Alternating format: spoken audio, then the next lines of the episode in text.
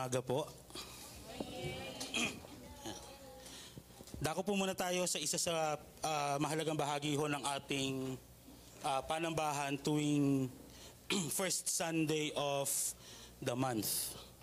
Okay, dako muna tayo sa ating hapag ng Diyos. Okay, may tatlong bagay ho tayo na ipinapaalala sa atin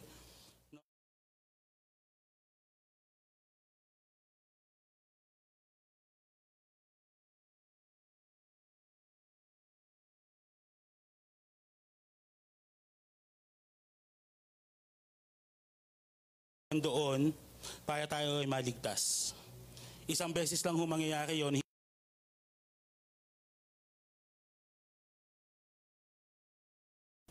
O abangan natin ang kanyang pagbabalik. We are doing all of these things because we believe that Jesus will come again to save us. Kasi ho, walang saysay ang pagkamatay ni Kristo kung hindi siya mabubuhay o babalik muli. Di ba? Nabuhay si Kristo ulit after three days. Pero ang mahalaga doon ay hindi niya lang tayo basta iniwan. Okay? Siya lang yung umalis. Pero may pinadala. At pinangako niyang babalik siya. Okay? At ang pangatlo ay to participate. To participate saan? Makibahagi okay sa ating pamilya sa family that we have sa Grace City Church sa mga mananampalataya. We're doing all of these things because we believe na bahagi tayo ng isang malaking pamilya ng isang malaking ah, samahan. We participate okay? At ngayon ho habang ipinamimigay ho ng ating mga tatay ang ating ah, mga elements tayo ho ay personal no na i-examine natin yung sarili natin kung karapat dapat ba tayo sa pagtanggap ng mga elementong ito. Can I ask everyone to just please stand and pray? Hihingi po natin ng tawad ang ating mga kasalanan.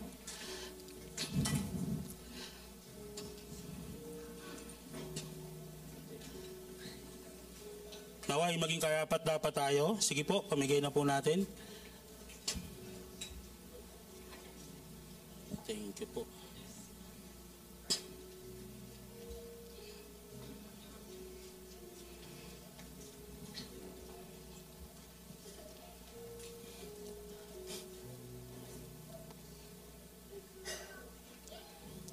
Siya sa atin ng Diyos nawa ang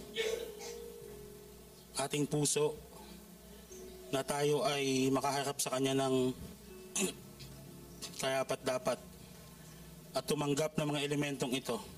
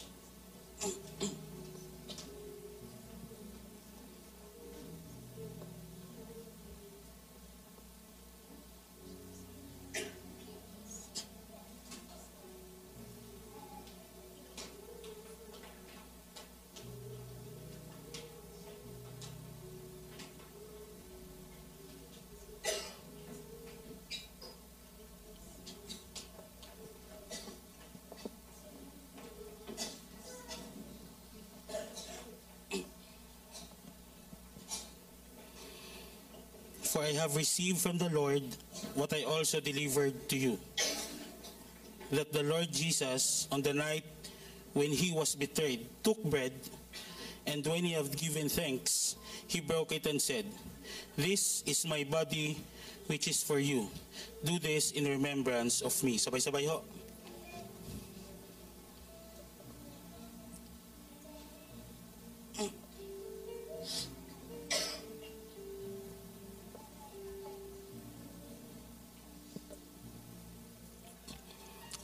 On the same way, he took the cup after supper, saying, This cup is a new covenant in my blood. Do this as often as you drink it in remembrance of me. For as often as you eat this bread and drink the cup, you proclaim the Lord's death until He comes. Sabay-sabay po. Tayo'y manalangin, Ama namin Diyos na dakila sa lahat. Maraming salamat po, Panginoon, sa pag-asa na meron kami sa iyo. And that we can uh, hold on to that hope. Nababalikan mo kami sa takdang panahon, Panginoon, na iyong it- itinakda. We praise you, Lord. We, we glorify you in Christ's name. Amen. Sige po, upo muna tayo. Ayan. Bago ho kayo umupo, ngitian niyo po yung katabi niyo, kung may katabi kayo. Ayan, paki-occupy po yung mga upuan dito sa harapan. Madami pa.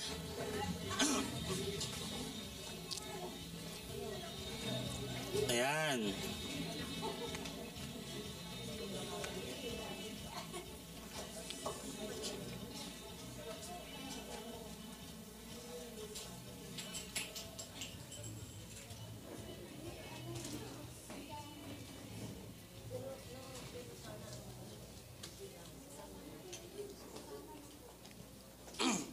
Ayan. So again ho, magandang umaga po. Salamat po sa mga tatay natin. Ayan. Thank you very much. Also sa lahat ho ng ah, nagpa-participate ngayon sa ating Sunday worship. Sa mga nasa online po, good morning din sa inyong lahat. Magandang umaga po. Morning! Ayan. Inubo na ba lahat? Sabi ko ng asawa ko, magmask ka, nakakahiya. Ngayon ho, hindi na ako nahihiya. Kasi kahit saan may tumatahol eh. So, ibig sabihin no, pamilya tayo dito. Okay? Sabay-sabay din tayong nagkasakit. Hindi ko ho alam bakit, pero dalawang sunod na taon na ho, na nangyayari sa aming mag-asawa, na bago mag-December 31, may sakit kaming dalawa. Yan. Hindi ko ho alam. Siya ho ang una nagkasakit. Okay? Hinawaan niya ho ako hanggang ngayon. Medyo malat pa po. Okay? Ah, pangalawang tanong, ah, naubos na po ba yung handa natin nung New Year? Ayan. Ubos, sira na. Okay, good. Ah, pati pera. Hindi lang handa, pati pera, ubos na. Okay. Maganda, maganda yan. Eh, eh, tama ho yung yung pag wala kayong pera, tamang-tama ho itong sa ano natin, topic natin ngayon. Okay? Tamang-tama ho ito sa mga taong walang pera. Hindi, joke lang. Pero ho, ito ang series natin, ay tatakbo ito ng mga tatlong buwan. Ayan. So, congratulations kung hanggang ngayon nandito ka pa. Kasi ibig sabihin ho, okay, natapos natin ang buong aklat ng Genesis at nasa kalagitnaan na tayo ng aklat ng Exodus. Take note, isang taon halos, o isang taon mahigit natin, o halos isang taon nating inaral ang Genesis pa lang. Congratulations dahil kasama namin kayo. Ayan. Ito ho, ang ating mga activities ngayong January. Minessage ako ni Pastor Glenn, sabi niya, wag, niyo, wag, wag kalimutan na ipaalala ito sa atin. Okay? Una ho, ay meron ho tayo sa January 15 to 20 prayer and fasting week. Kaya ako ho tinanong sa inyo kung may tira pa kayong mga pagkain kasi kailangan maubos na yon ngayong linggo. Dahil next week ay prayer and fasting na. Ayan. O parang ang lungkot nyo. okay? Kaya next week, paalala din po sa mga kasamahan ko sa nagbabasketball, wala tayong laro. Next week. Kasi fasting din tayo nun. Okay? So wala kaming laro niyan. Okay? And then, January 18 to 20, Night of Fire. Tatlong araw ho yan magkakasunod. Webes, Biyernes, Sabado. Okay, pwede ho bang i-clear natin ang ating mga schedule niyan at magkita-kita tayo dito sa ganap na alas 7 ng gabi. Maliwanag ho ba yon? Anong oras ho? Yan. Hindi ako magtataka kung yung mga nanay nandito. Okay? so hopefully, makita ho namin kayo o makasama namin kayo dito sa ating Night of Fire. And also, January 21, ayan na ho, SBCC 50th anniversary. Okay? Ipapaalala ho namin sa inyo ito. Siguro ang final ho ay gagawin natin mga lamang mga nasa ah, 15 to 20. Baka dun sa mga dates na yon, ifa-finalize po natin yan kung ano po ang mga gagawin natin. Okay? Or kung paano tayo makakapag-service ng January 21. Okay ho? Mamaya ho kasi may meeting pa kami to finalize things mamayang hapon. Okay? Also, January 25 to 27, IDC ho yan, International Discipleship Con- ah, Conference, tama ho ba? Yan po ay sa CCF. Okay, kung gusto niyo pong sumama ay makipag usap lang ho kayo kay Pastor Glenn, pero ho ito, medyo mabigat ho yan sa bulsa. Paalala lang ho. Pero madami ho tayong matututunan dyan. Okay, sa CCF ho yan. So siguro nag-range siya ng mga 1,000 plus sa tatlong araw. 2,000 na. 1, 2. 1, 2. Okay, pero tatlong araw ho yan. For 3 days na ho yung 1, 2. Hindi po sa amin mapupunta yung pera. Linawin lang ho natin ha. Sa CCF po yan natin ibabayad. Okay? And of course, uh, January 29, National Bible Day. Ayan. Sa mga Krisyano ho, mahalaga yan. Kung sineselebrate natin ang napakaraming day, eh, okay? Araw ng mga ex, no? Girlfriend's Day. Ang daming day ngayon sa Pilipinas. Tinuturuan tayong gumastos ng gumastos. Okay? It is celebrate ho natin ang National Bible Day. Okay ho? So medyo madaming ganap ho tayo ngayong January, pero ho, lahat ho yan ay para din naman ho sa atin. Maliwanag ho ba yon? Ayan, sabihin mo sa katabi mo, mag-participate tayo. Ayan. Parang may lungkot eh, no? Ito ho, ngayon ang pag-aaralan natin, okay, sa hanggang March na ho ito, sabi ko kanina, ay into the wilderness. Ito ho yung journey, no, ng mga Israelita sa ilang. Okay? Hindi ho ito yung nakita mo yung ex mo na ilang ka. Hindi ganon. Awkward tawag doon. Ito ho wilderness. Okay, sa ilang. Ngayong umaga, ang pag-aaralan natin ay the journey into the wilderness. Exodus chapter 16, verse 1 to 21. Inaanyayahan ko pong lahat ay tumayo at sabay-sabay ho nating basahin ang Exodus chapter 16 verse 1 to 21. Inaanyayahan ko din po ang aking asawa.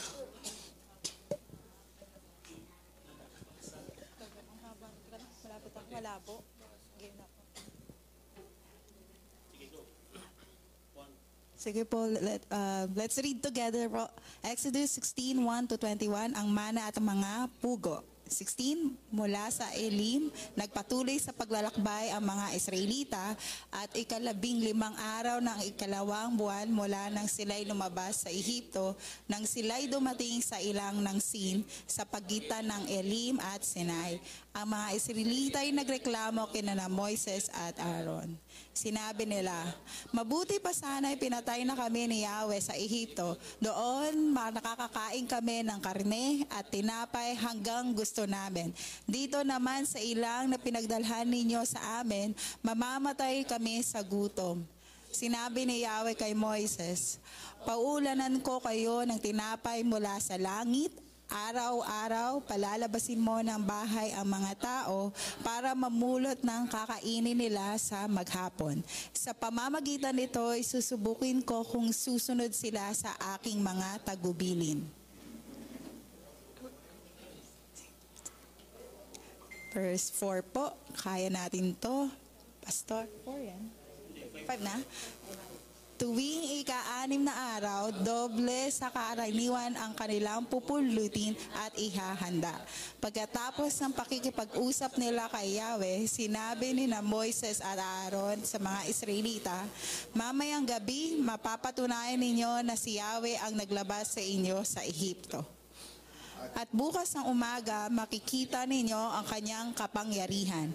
Narinig niya ang inyong reklamo laban sa kanya, laban sa kanya, sapagkat tuwing gagawin ninyo ito ay sa kanya kayo nagre-reklamo, hindi sa amin.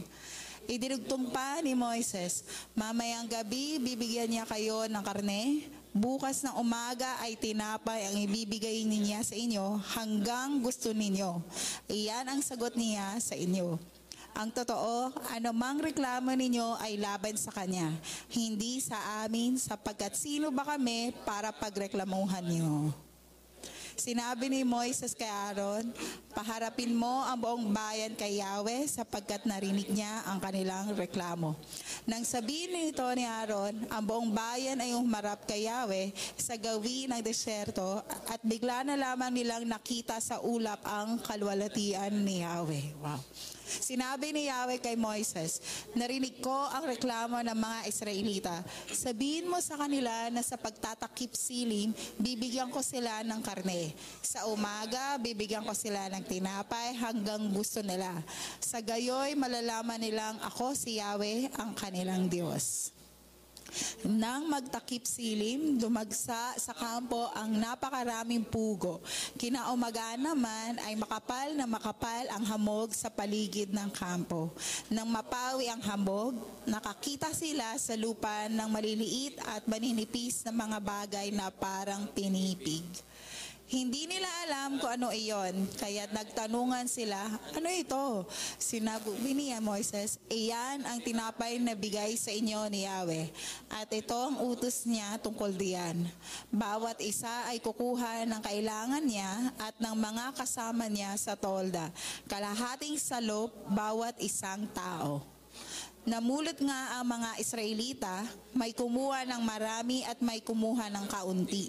Ngunit nang takali nila ang kanilang nakuha, ang kumuha ng marami ay hindi lumabis at ang kumuha ng kaunti ay hindi naman kinulang. Sapat lang sa kanila ang kanilang nakuha. Sinabi sa kanila ni Moises, huwag kayo magtitira para sa kinabukasan. Ngunit ang ilan sa kanila ay hindi nakinig kay Moises. Kinabukasan, inunod at bumaho ang tinira nila. Kaya nagalit sa kanila si Moises. Mula noon, tuwing umagay namumulo sila ng ayon sa kanilang kailangan, pag init ng araw, ito'y natutunaw. Okay, kakaupo na po ang lahat. Salamat sa pagbasa ng salita ng Diyos. The journey into the wilderness. Ayan. Sino ang nakakaalam ng laho na sa cellphone o app na 4 picks one word? Sino nakakaalam nun? Jurassic na kasi, no? Mobile Legend na kasi ngayon, no? 4 picks one word. Sino nakakaalam nun? Alam niyo ba yun? May ipapakitang apat na picture, tapos uhulaan mo kung anong ibig sabihin nun. Okay? Sige ho. Unang picture. okay. It's Okay? So ito ho ay of course may traffic light. So ano 'yon? Traffic. Okay? Pangalawa, ano ho 'yan? May flag, may election, pwede, vote, pwede. Ano yung tao? Anong tawag doon? Candidate. candidate, sige. Ano pa? Politician, voter.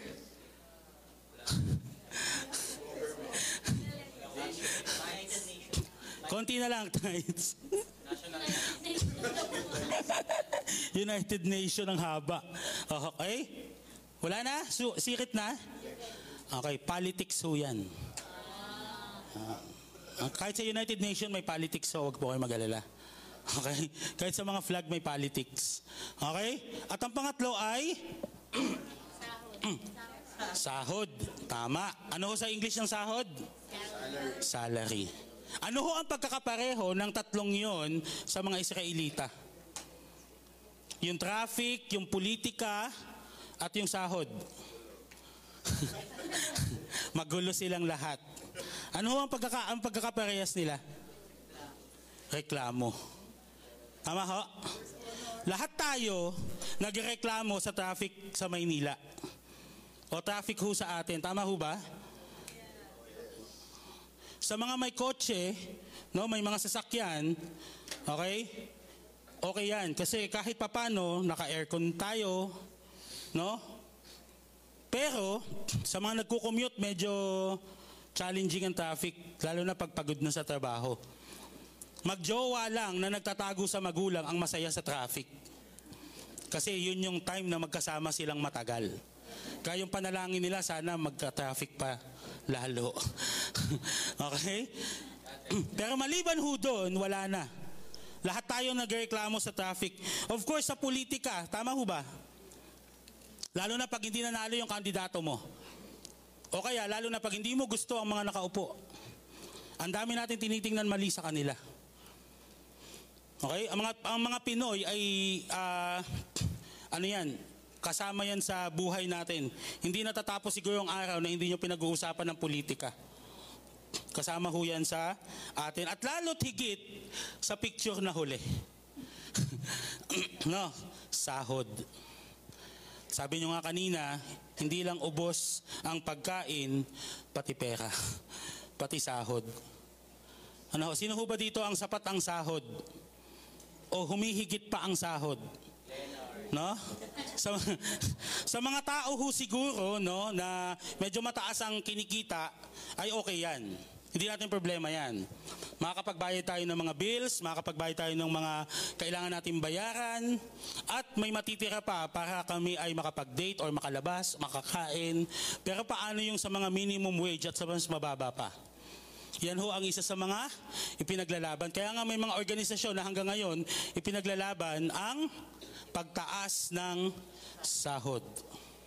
Magkano ho ba minimum ngayon? 6 610? Tama ba? 610, 640. Oh, 610. 610. Ay, isipin mo yung 610, magkano na ngayon ang ano, ang ang kilo ng baboy? Hindi ko pa ho natanong yung mga kauri ko, pero alam ko medyo mahal. 300 plus na yata. Eh may sahog pa. Eh may bigas ka pa. Tapos nangungupahan ka pa.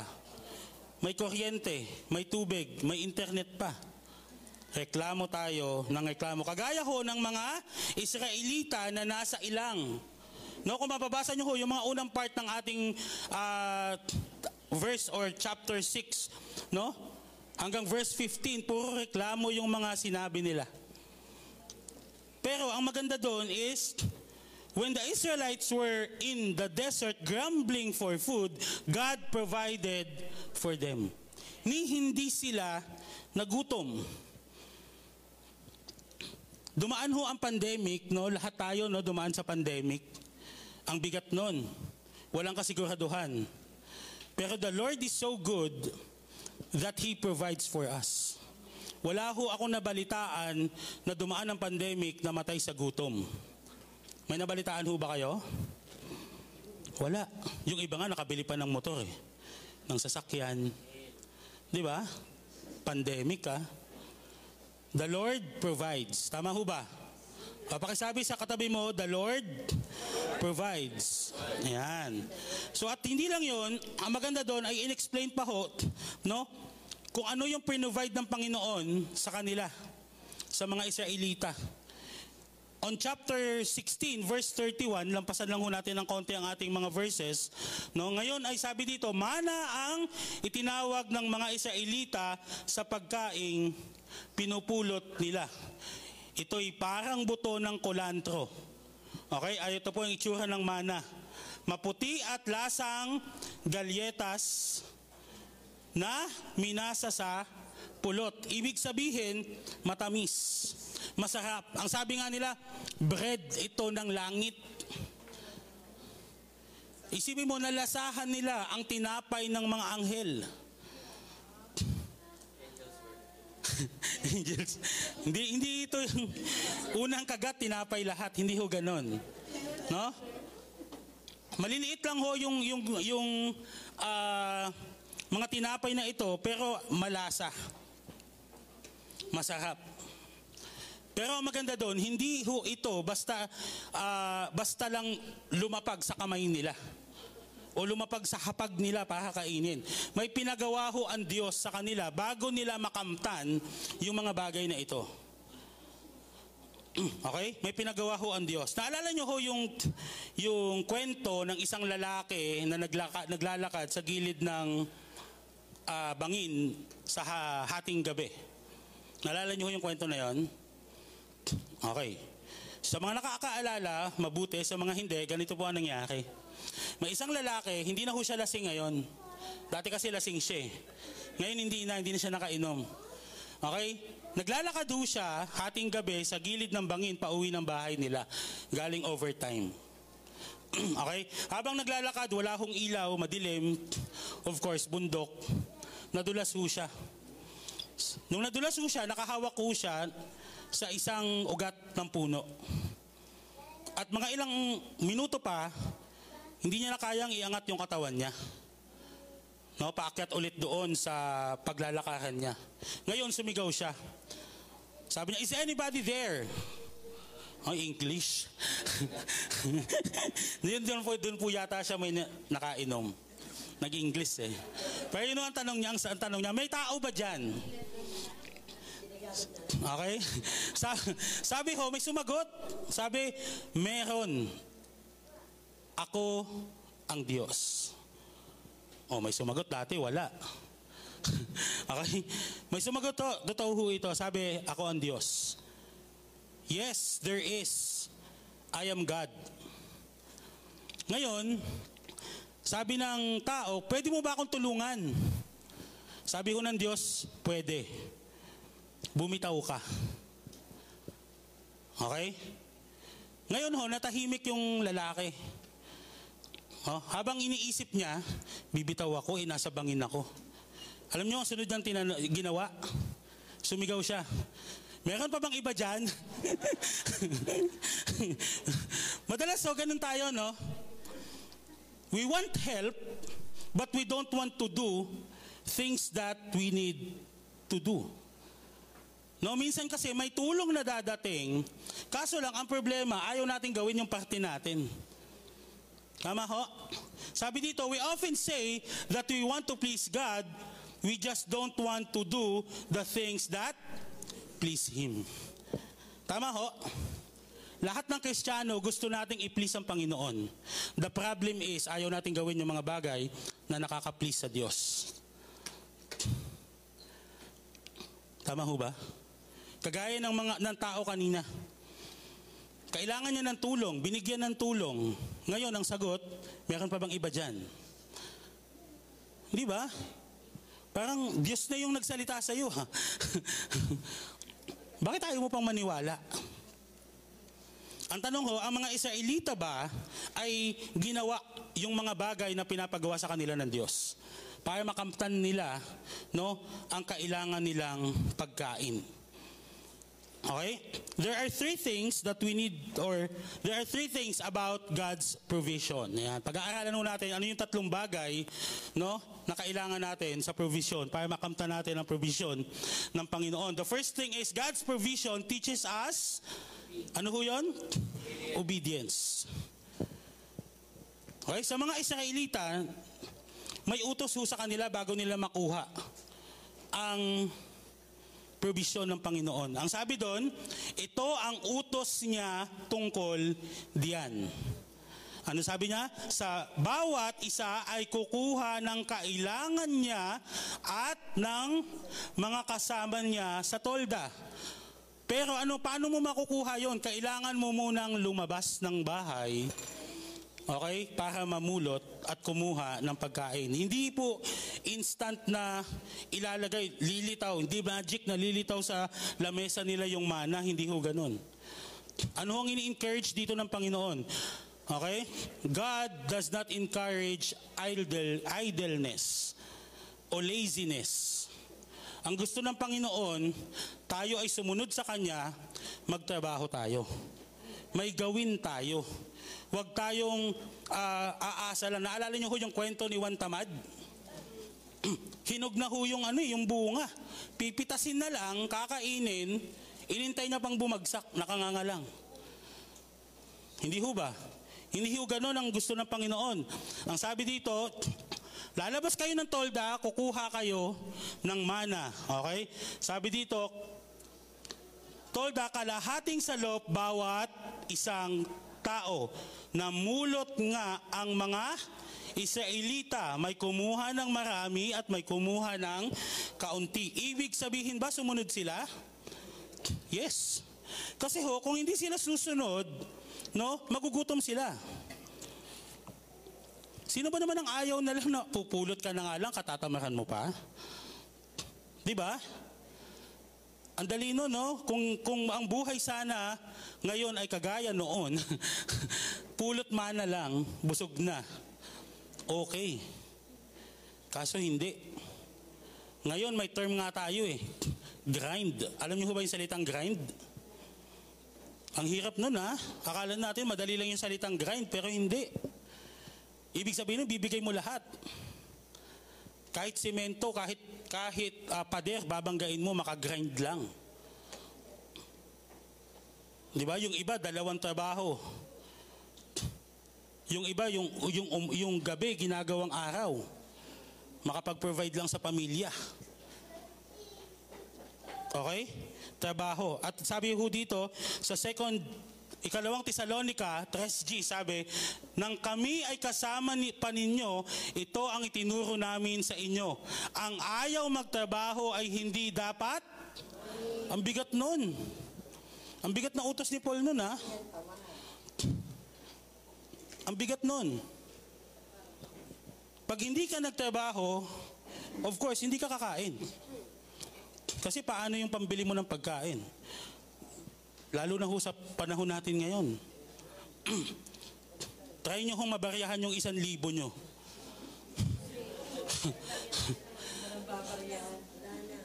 yung 20 nga ho, dati papel, ngayon bilog na lang eh. Napansin ho ba? Wala nang lumalabas na bagong 20. Yung isang libo, pag nabarihan, ala na. Bilhan mo lang ng isang tray na itlog yun, ubos yun. Di ba? So ibig sabihin no, ulitin natin, balik natin dun sa ating topic, no? Ano ho yung ibig sabihin doon? Sabi doon, God's provision teaches us obedience. So we need to obey God, no? For us to be able or for God to be able to provide for us. The problem is obedience is difficult when sacrifice is required. Doon kanina sa kwento nung isang lalaking nahulog sa sa bangin, ano yung sacrifice niya? Bumitaw. Kay Abraham, ano ho yung sacrifice na hiningi sa kanya ng Diyos? Ibigay mo si Isaac. Tama ho ba? Ang bigat nun ha, kung kayo ho, isipin nyo, nag-iisang anak nyo, no, ilang taon mong hinangad, nung dumating, hiningi ulit, pabalik sa Diyos. Ibibigay mo kaya? Ang hirap nun, no? The question is, ano yung sacrifice that God is requiring us nowadays for us to obey? Ano yung hinihingi sa atin na sacrifice? Oras? Oras ng pahinga? ELG mo pa? Tama ho? Is that sacrifice? Yes.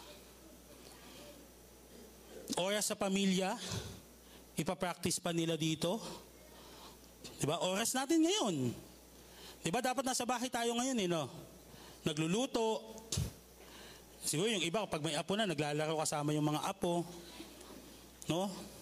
Yung mga may asawa, baka ito yung time para makapag-usap sila, makapagpahinga, no? Lalo na pag may maingay na kapitbahay.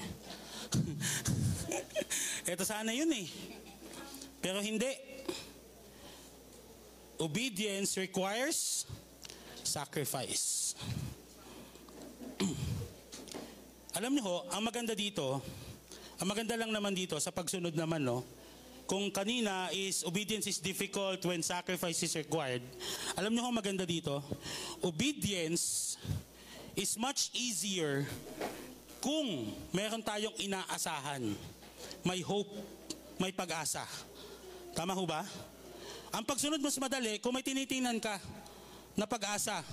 Nasusunod ako, magsasacrifice ako, pero kapalit ng sacrifice kong to, may reward. May pag-asa.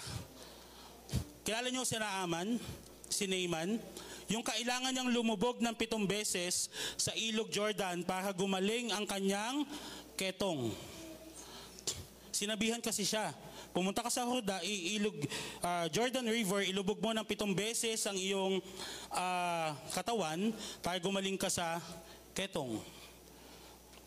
May hope na gagaling. Ang mga Israelita ho, pagpunta nila sa lupang pangako, anong sabi sa kanila? Ikutan nyo ng pitong beses ang wall ng Jericho at sumigaw at kumanta. Sa ikapitong, it- ikapitong ikot, ikapitong araw, no, sumigaw kayo. May hope. May pag-asa. Sa ating mga Kristiyano, ano yung hope natin? Sa mga nire-requires ngayon sa atin ng Panginoon, no? Kagaya ng mga Israelita, ang mga Israelita mas madali yun sa kanila eh. Labas ka lang, paglabas mo, kuha ka ng mana, pasok ka ulit, lagay mo sa loob ng bahay nyo, pagkain nyo na ng buong araw. Sa atin ho, ano kaya ni-require ng Diyos? Na there's something in return na may hope na mas madali sana natin yun ah, gawin, yung bagay na sinasabi natin quote-unquote sacrifice, kasi alam natin in the future may kapalit ito na mas maganda, mas mainam.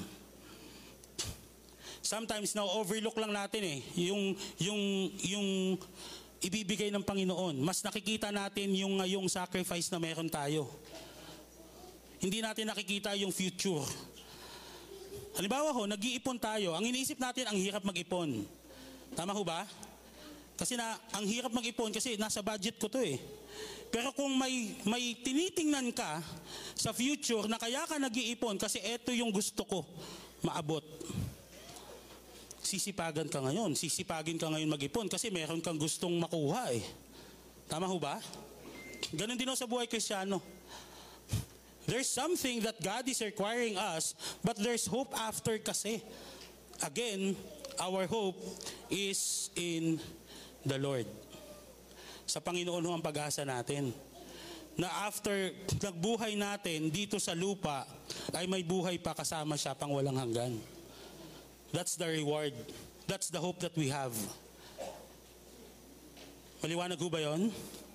Sabi ho dito, While victory and healing and food is provided, there is something in our part that must be done in order to have them. Kailangan ho may gawin tayo. Hindi ho pwedeng wala tayong gagawin. Even the salvation, kailangan may gawin tayo. Ano yon? Tanggapin mo. Pag hindi mo tinanggap yun, walang salvation. Tama ho ba? It's a gift. Pero yung gift na yon is kailangan tanggapin mo. Kasi ang regalo, pag hindi mo tinanggap, hindi sa'yo yun. Hindi mapapasayo. Ang regalo lamang ay mapapasayo kung tatanggapin mo. Tama ho? Kahit anong abot ko sa inyo, kung bibigay ko sa inyo, halimbawa, itong tablet na to, kung ayaw nyong abutin, hindi ito mapapasa inyo. O itong, ano ba tawag dito? Presenter.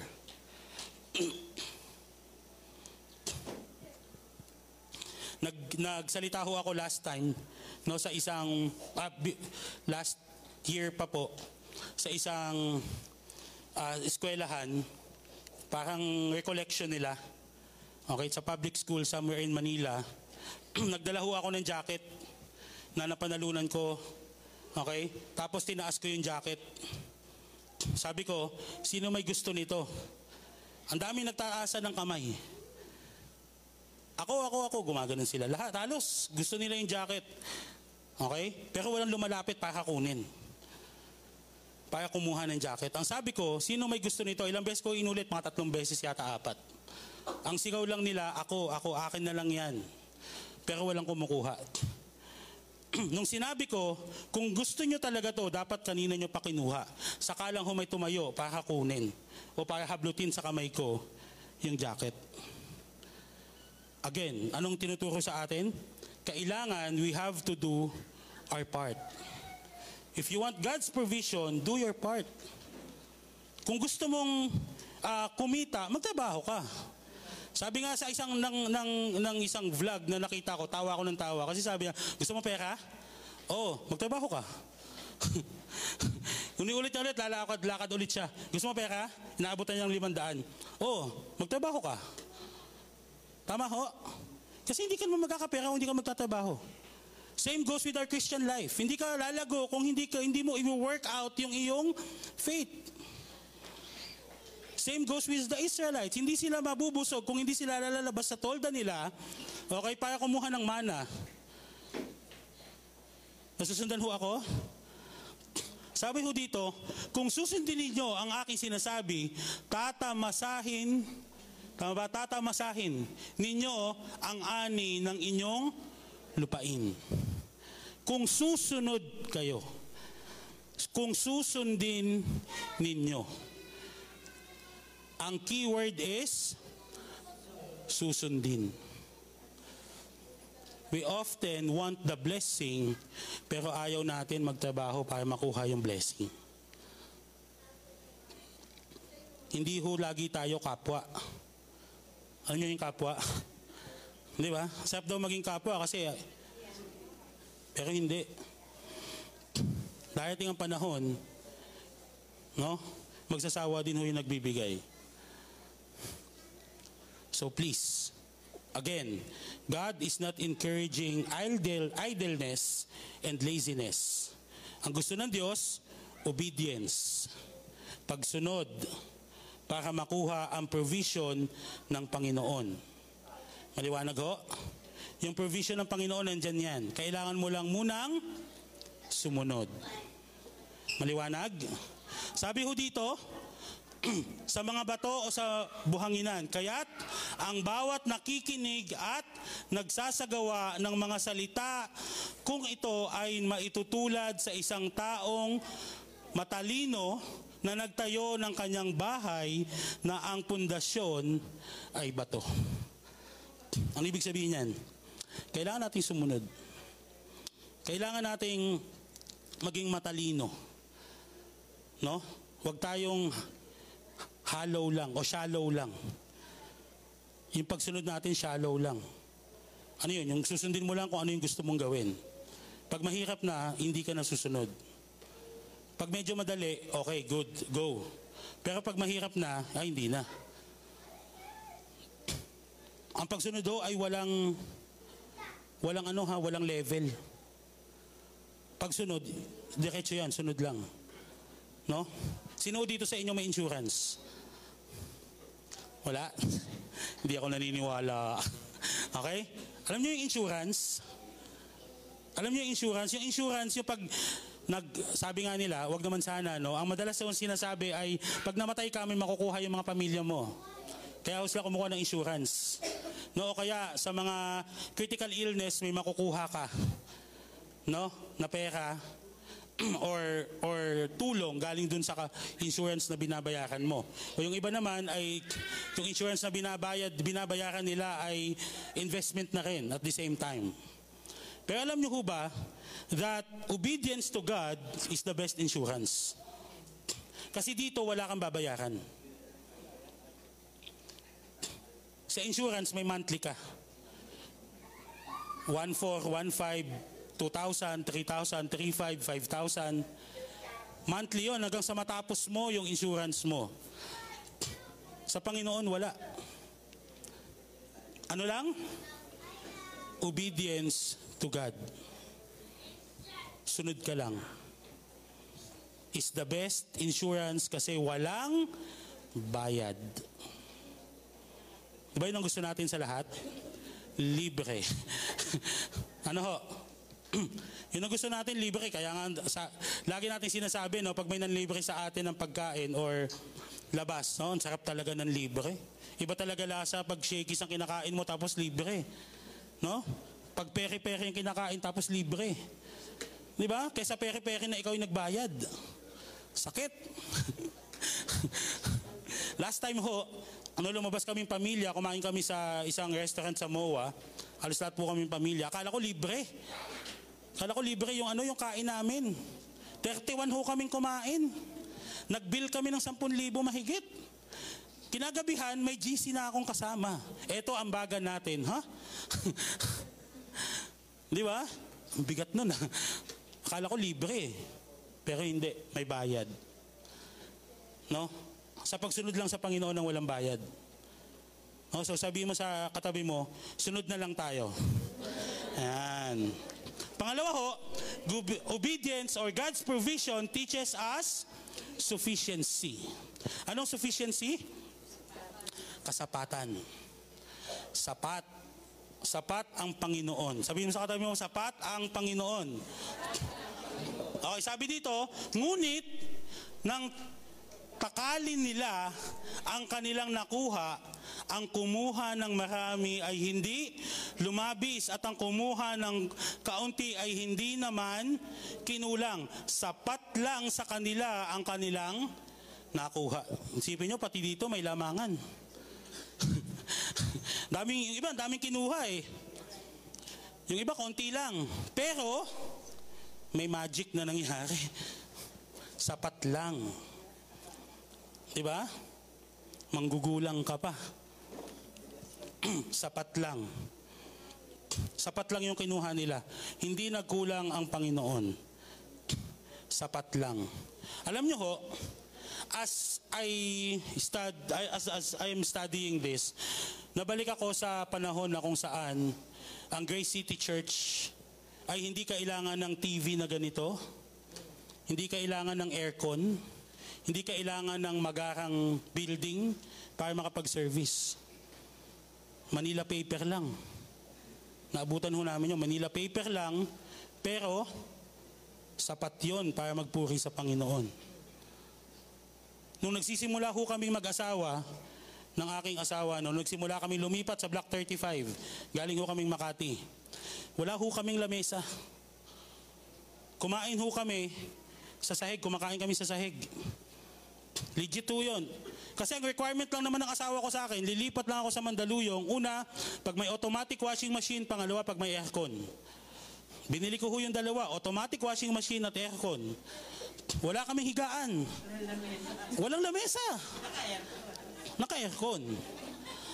Kasi yun ang sabi niya eh. Pero, nung time na yon, sapat yon. Ngayon, hindi na ako makagalaw. Hindi ko na alam kung saan ako pag kilos ko konti, tinamaan ko na yung ref. Kilos ako ng konti, tatamaan ko na yung TV. Sabi ko dati, okay lang naman wala to ah. Di ba?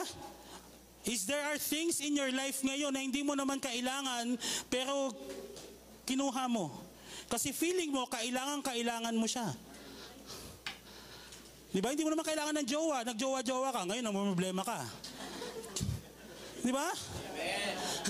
Ay, asawa niya, brother. Ay, jowa lang. Okay, okay. Di ba? Tapos ngayon, ang problema ka. Pag hindi nag-chat na nakauwi na ng bahay mo, bad trip ka na sa pati sa buong pamilya mo. Ba't ganun? Eh dati sapat lang naman na ikaw lang ah. Di ba? Alam nyo, punta kayo ng palengke dati. Dati sa Talipapa, ilan lang naman yung mga stalls dyan dati. Pero sapat na yon. Ngayon, ang dami, ang gulo na ng Talipapa. Dadaan ka dun sa kabila, iikot ka, may, may tindahan din dito sa court. Tapos wala nang lusutan doon ngayon kasi kailangan umikot ka pa para makabili ka naman ng isda. Di dati lang naman isang isang diretso yun eh. Di ba? Matanda na po talaga ako. Dati ho kasi tuwing linggo kasama ako ng mama ko ni Nanay Cora. Mag mamili. Tuwing linggo ng umaga kasama ho talaga ako. Ako kasi taga-buhat. Diretso yun. Bibili ako ng langka doon kay Mang Boy. Tawid ako na may kanal ho yun, di ba? Tawid lang doon. Sa kaliwa mo may tindahan ng baboy. Doon ko kami lagi bumibili. Lakad ng konti, tindahan ng mga munggo, ng mga plastic and all. Tapos isdaan na. Ngayon, ang daming ikot. Di ba dati sapat lang naman yung ganun. Ba't ngayon hindi? Ulitin ko, there are things in our life right now na hindi naman natin kailangan, pero dumating tayo sa pagkakataon na akala natin kailangan natin. Kaya binili natin, kaya inacquire natin. Pero dati hindi mo naman kailangan yun eh. Di ba?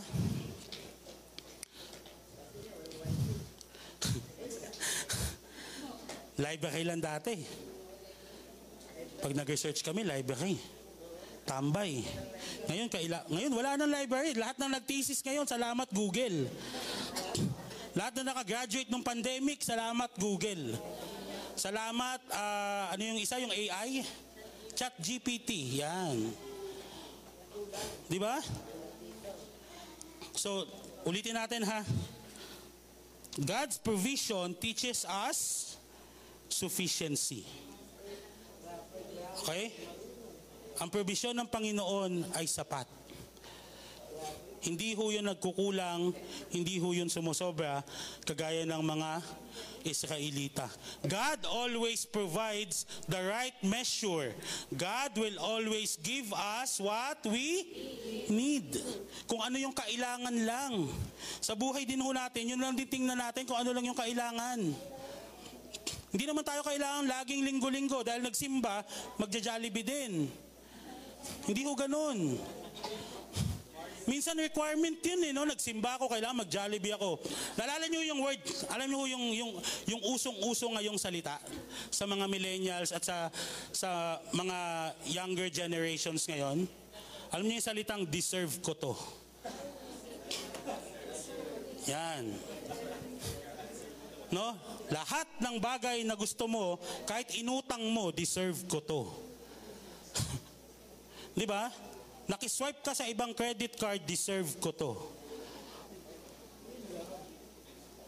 Again, baka meron tayo sa buhay natin na hindi naman kailangan. Matutunan natin na maging sapat lang kung anong meron tayo. Okay? Sapat lang. Makakain lang na tatlong beses sa isang araw. Di ba? Malusog lang na pangangatawan. May trabaho na maayos at patas. Di ba? Maglingkod sa Panginoon, sapat yun. Huwag tayong makangad ng sobra. Kagaya ng ginawa ng iba doon kanina, may kumuha ng madami. Kasi akala nila, pag kumuha sila ng madami, ah, mas madami sa akin. Mas mabubusog ako nito. Hindi. Alam mo yung hoarder? Di ba? Pag nag-hoard ka ng mga bagay-bagay, lalo na ng pandemic, di ba? Ang daming nag-hoard ng, ng alcohol, di ba? Ng face mask. Kala mo, ano eh, kala mo pure gold eh. Ang Mercury Drugstore yung bahay. Yung alcohol. Di ba? So again, the provision of the Lord is always sufficient. Hindi ho nagkulang ang Panginoon, hindi ho sobra, sapat. Sabi dito, sorry ho, in English ko na, mas maganda kasi sa English. I know what it is to be in need, and I know what it is to have plenty. Sabi ho ito ni Paul, ni Pablo. Si Pablo ay mayaman. No? Sabi niya, naranasan ko nang mawala, naranasan ko din naman magkaroon ng marami. Sabi niya, I have learned the secret of being content in any and in every situation. Kahit na anong panahon, kahit na anong sitwasyon, naranasan kong maging kontento. Natutunan kong maging kontento. Huwag ho tayo, again, huwag ho tayo maghangad ng higit-higit o labis-labis. no? Na sometimes, nabaon ka na sa utang, kaka-deserve ko to. No? Wala ho akong, wala, hindi ho ako against sa mga binibili natin, ano ho. Sa mga travel, no? Wala ho akong, wala ho akong problema dyan. Okay ako dyan. Okay? Kung, kung nakukuha natin to nang hindi tayo mamamroblema after. Di ba? na hindi tayo mamamroblema na pag may nagkasakit sa pamilya, wala na. Wala ka na pang gastos kasi deserve ko to eh. Two weeks ago, deserve ko to. Di ba?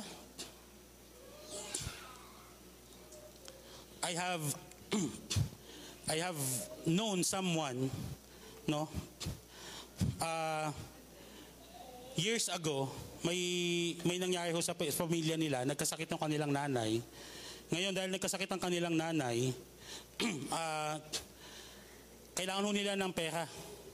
Para mailabas ho ng ospital ang kanilang nanay, kailangan ho nilang maglabas ng pera. Ang problema, wala talaga, asin wala. Wala silang malapitan kahit mga kamag-anak. Meron, pero hindi, hindi nagpa, hindi tumulong o hindi nagpahiram ng pera. To the point na yung isang kapatid ang sabi, kailangan makapag-provide tayo ng ganito. nag, nagsabi niya sa mga kapatid niya. At alam niyo yung sabi niya, huli, ang sabi niya sa isang kapatid o sa group chat nila ay simula ngayon, sabi niya wala na tayong aasahang iba. Tayo-tayo na lang. No? Ang magtutulungan, wala nang iba. After that, natutunan na nila no? na mag-impok. Na mag-ipon. To prepare for future. 'Di ba? Na hindi lagi deserve ko 'to. No? Kasi minsan kung anong meron ka sapat sana 'yun eh. Sapat lang sana 'yun eh. Kaso lang naghahangad tayo ng mas marami. Sabi dito, the secret of being content in every situation is knowing that God will not abandon His children to fend for themselves, especially when they live in a world that is opposed to them. Okay? Ngayon ho, yung, yung, yung, yung mundo ho na ginagalawan natin ngayon ay madalas kristyano ang mga tinitira. Tama ho ba? Ang dami ho. Ang dami natin problema ang mga kristyano na na-overlook lang natin, kaka-deserve ko to. Pero tandaan ho natin, hindi tayo pababayaan ng Panginoon. Tandaan ho natin that God will never abandon us. God will never abandon His children. God will never turn His back on His children. God will always provide for His children. Sufficient po ang pagpapala o ang provision ng Panginoon sa atin. Tandaan ho natin yan. Huwag ho natin kalimutan. Sabi sa second, ah sorry, 1 Timothy chapter 6 verse 6, But godliness with contentment is great gain. Ang sarap pong isipin nun, no? Godliness with contentment. Kasama ho yung salitang contentment. Kontento. Maging kontento tayo kung anong meron tayo. okay? Again, ang pagpapala ng Panginoon ay sapat. Pangatlo, God's provision teaches us dependence. Dependence saan? Kanino? Sa Panginoon, of course. Hindi sa atin. No? Hindi sa ating sarili. No, kaya ko naman magtrabaho pa eh. Ako lang muna. Hindi ho. Dapat lagi ang dependence natin o ang pagdepende natin ay sa Panginoon. Sabi po sa verse 19 hanggang 21, sabi dito, sinabi sa kanila ni Moises, huwag kayong magtitira para sa kinabukasan. Ngunit, ang ilan sa kanila ay hindi nakinig kay Moises. Kinabukasan, inuod at bumaho ang itinira nila. Kaya nagalit sa kanila si Moises. Sipin niyo, no? Sa pagiging sakim ng iba, namaho. Siguro, kahiya-hiya yun, no? Sipin mo yung tolda nyo yung pinakamabaho. Di ba?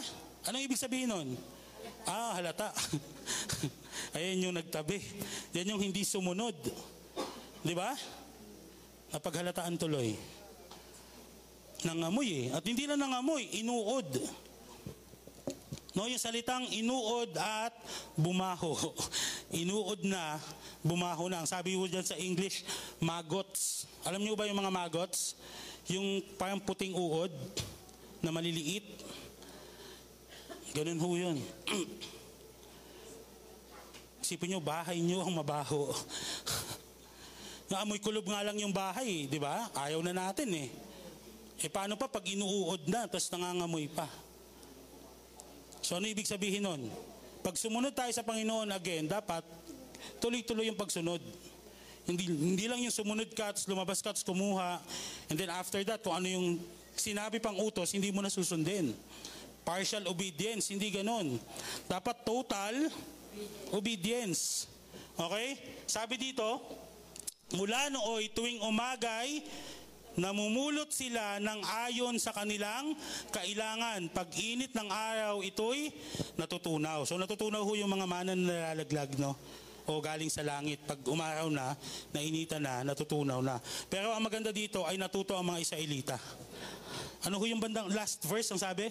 Mula noon, mula nung may nangamoy at may inuod, no? Tuwing umaga ay namulot sila ng ayon sa kanilang kailangan.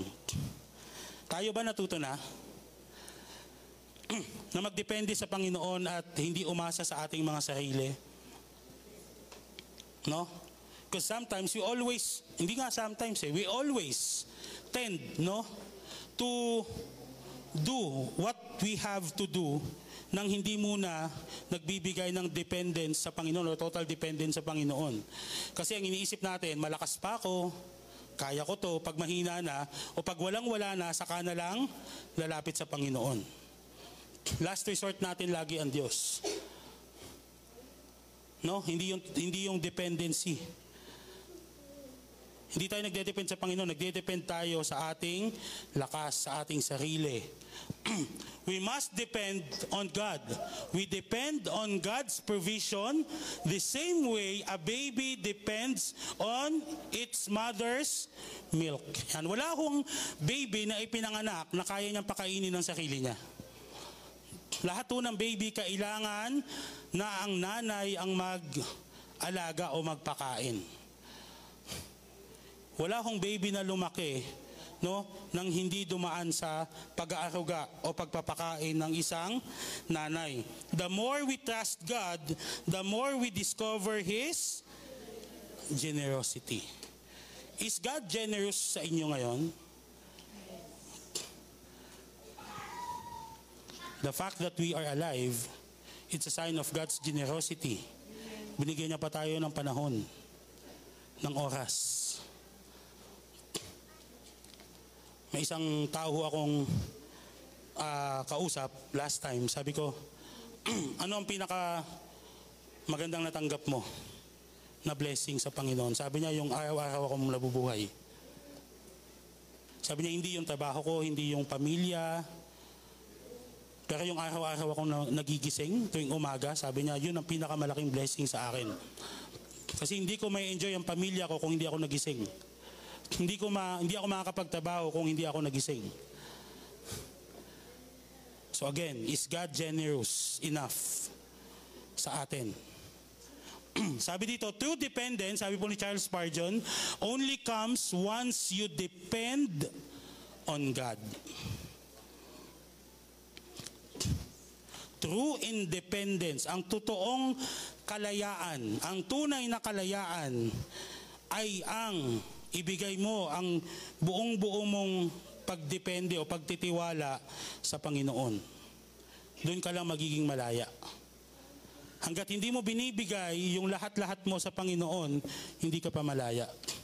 Ibig sabihin nun, nakakulong ka pa sa kung ano yung pinangahawakan mong hindi mo kayang ibigay sa Panginoon.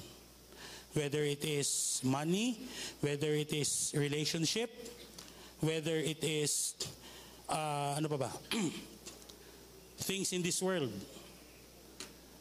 Pag hindi mo pa kayang isuko sa Panginoon yon, ibig sabihin nun, hindi ka pa talagang malaya. Pag hindi mo pa kayang ibigay yung total dependence mo sa Panginoon, ibig sabihin hindi ka pa totoong malaya. Ang tunay na kalayaan ay kung ibibigay mo na, kaya mo nang ibigay ang lahat sa Panginoon.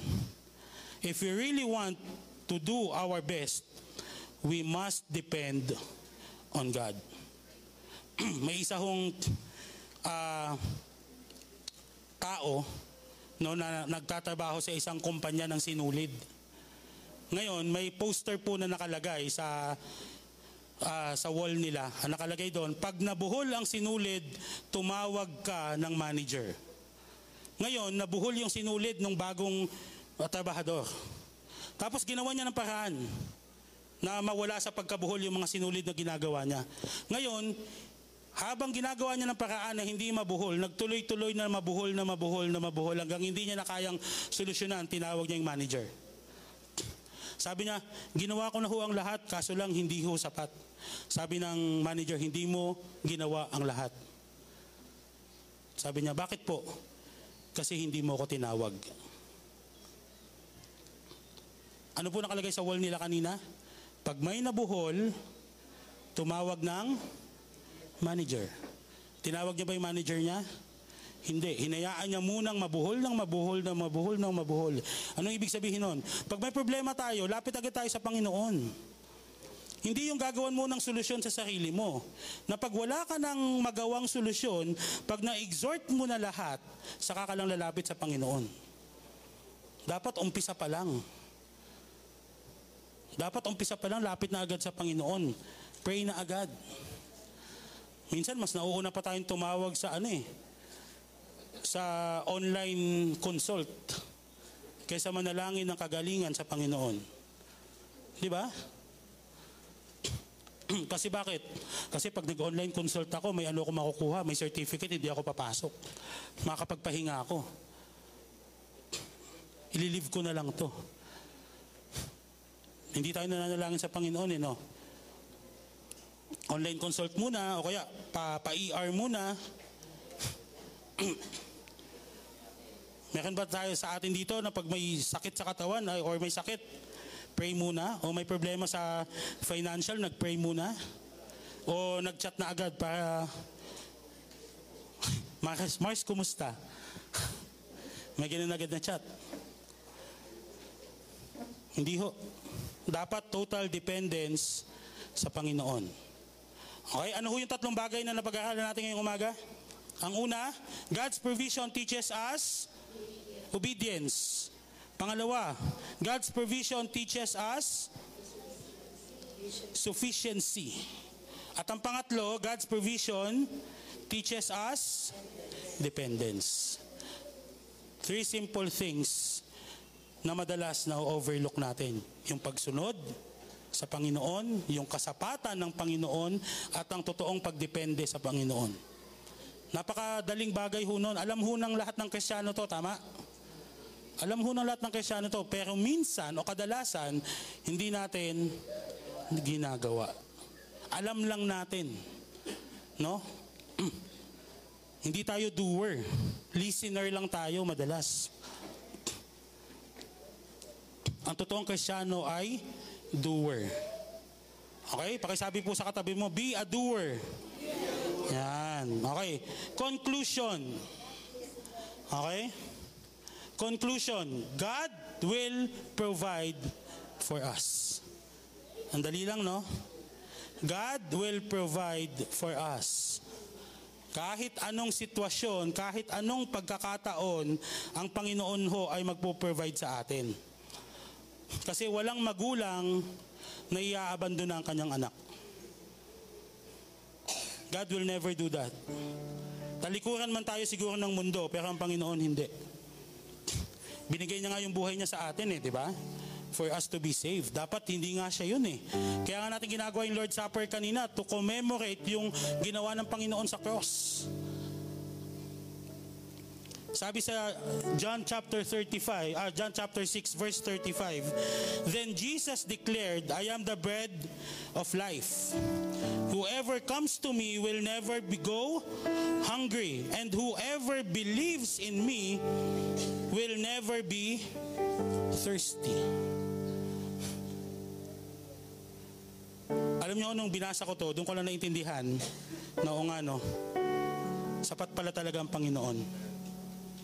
Hindi pala talaga ah, kailangan. May mga bagay pala talaga tayo sa buhay natin na hindi naman natin kailangan. No? Pero feeling natin sobrang kailangan natin. Tapos nung na-acquire mo na yung bagay na yun, parang wala lang naman.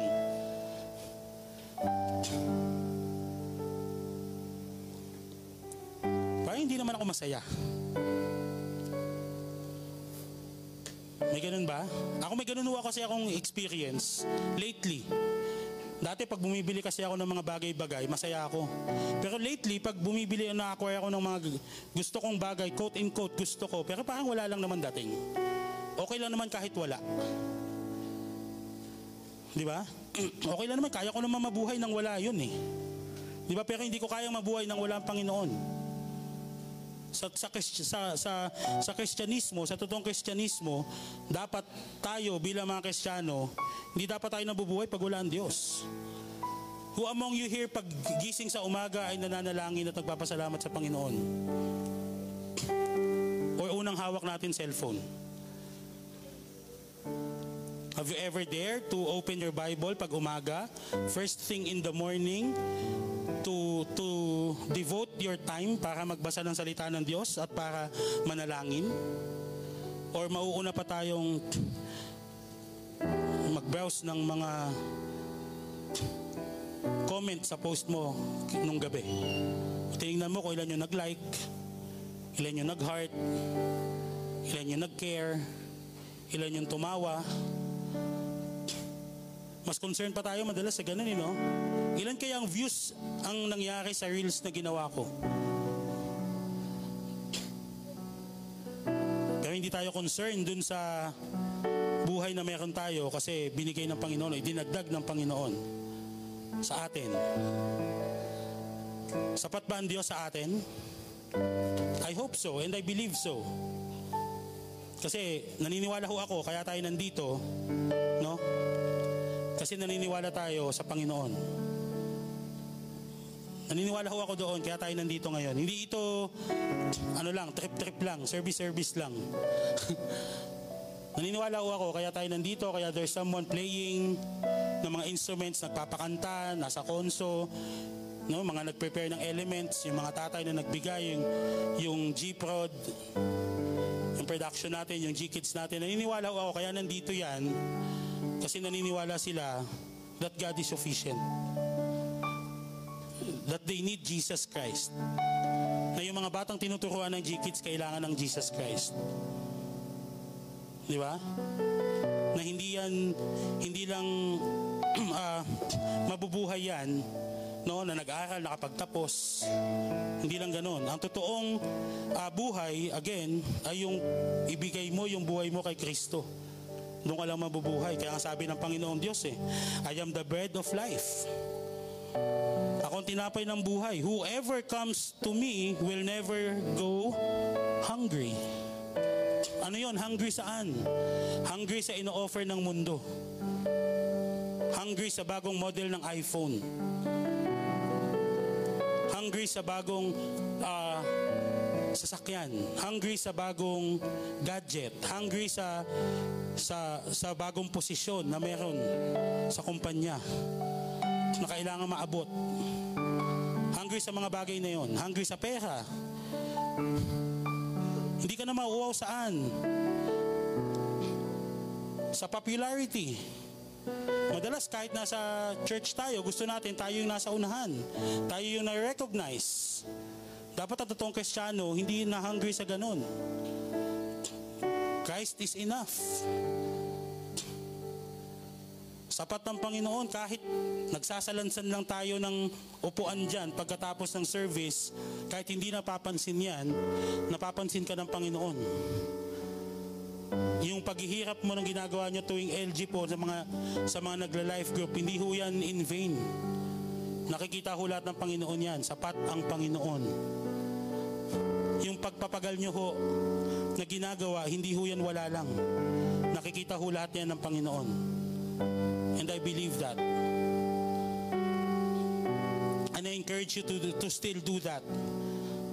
Kasi kung ito yung journey natin sa wilderness, kung ito yung wilderness, there is a place called lupang pangako. Baka wala pa tayo dun. Baka nasa wilderness pa tayo, kaya okay lang. okay lang magreklamo. Okay ba yung magreklamo sa Panginoon? Siyempre hindi.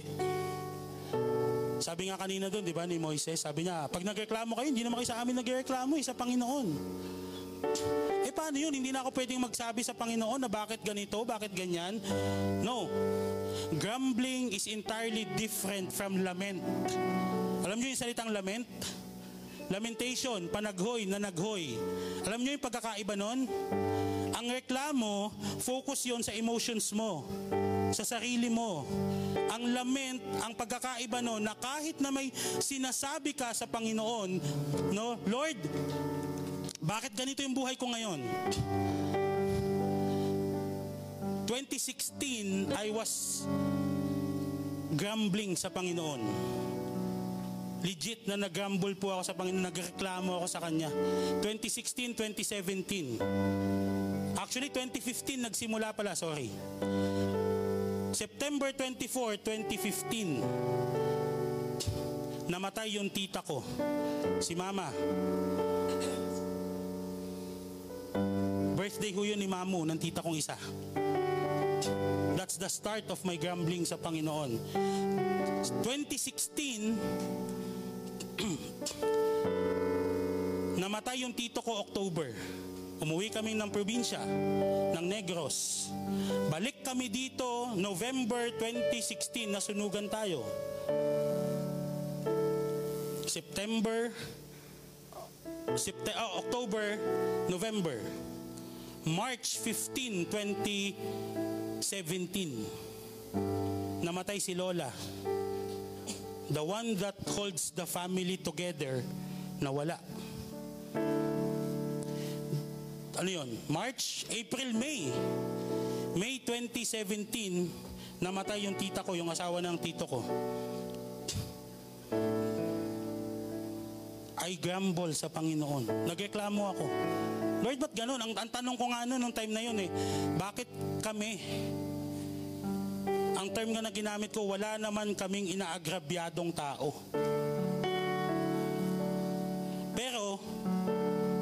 As I look back, sabi ko mali pala yon. Dapat pala ganito. Lord, bakit kami bakit kami? Wala naman kaming inaagrabyadong mga tao.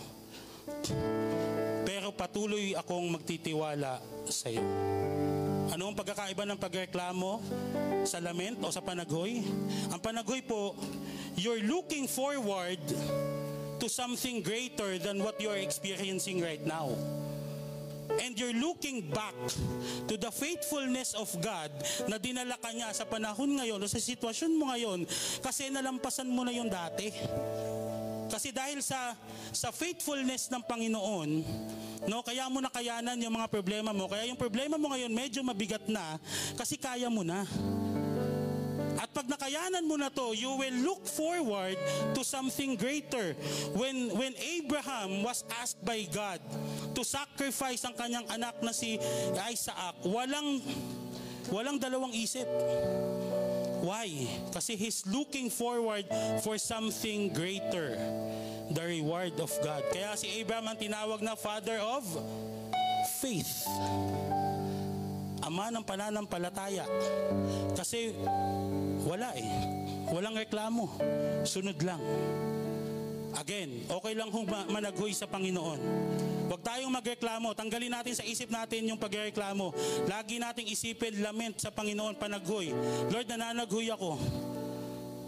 Panginoon, bakit kami, bakit namin pinagdadaanan to ngayon? Pero Lord, kahit pinagdadaanan ko to ngayon, magtitiwala ako sa iyo ah. May ganun. May hope in the future and makikita mo yung faithfulness ng Panginoon in the past. Maliwanag ho? Let us all pray. Lord, we thank you for this morning. Salamat sa pagpapala. Salamat Panginoon sa patuloy na kagalakan na ibinibigay mo sa amin. Salamat sa mga buhay ng bawat isang nandito, Father God. We thank you dahil you always provide. You're there for us. You will never abandon us. You you will never leave us. You will never forsake us. Thank you, Lord, for everything that you've done in the past, ngayon, at sa mga susunod pa, Panginoon. Dahil nagtitiwala at naniniwala kami, Panginoon, na ikaw ay faithful. That's why we will be faithful also sa iyo. Sa iyo ang lahat ng papuri, Ama, sa pangalan ni Jesus. Amen.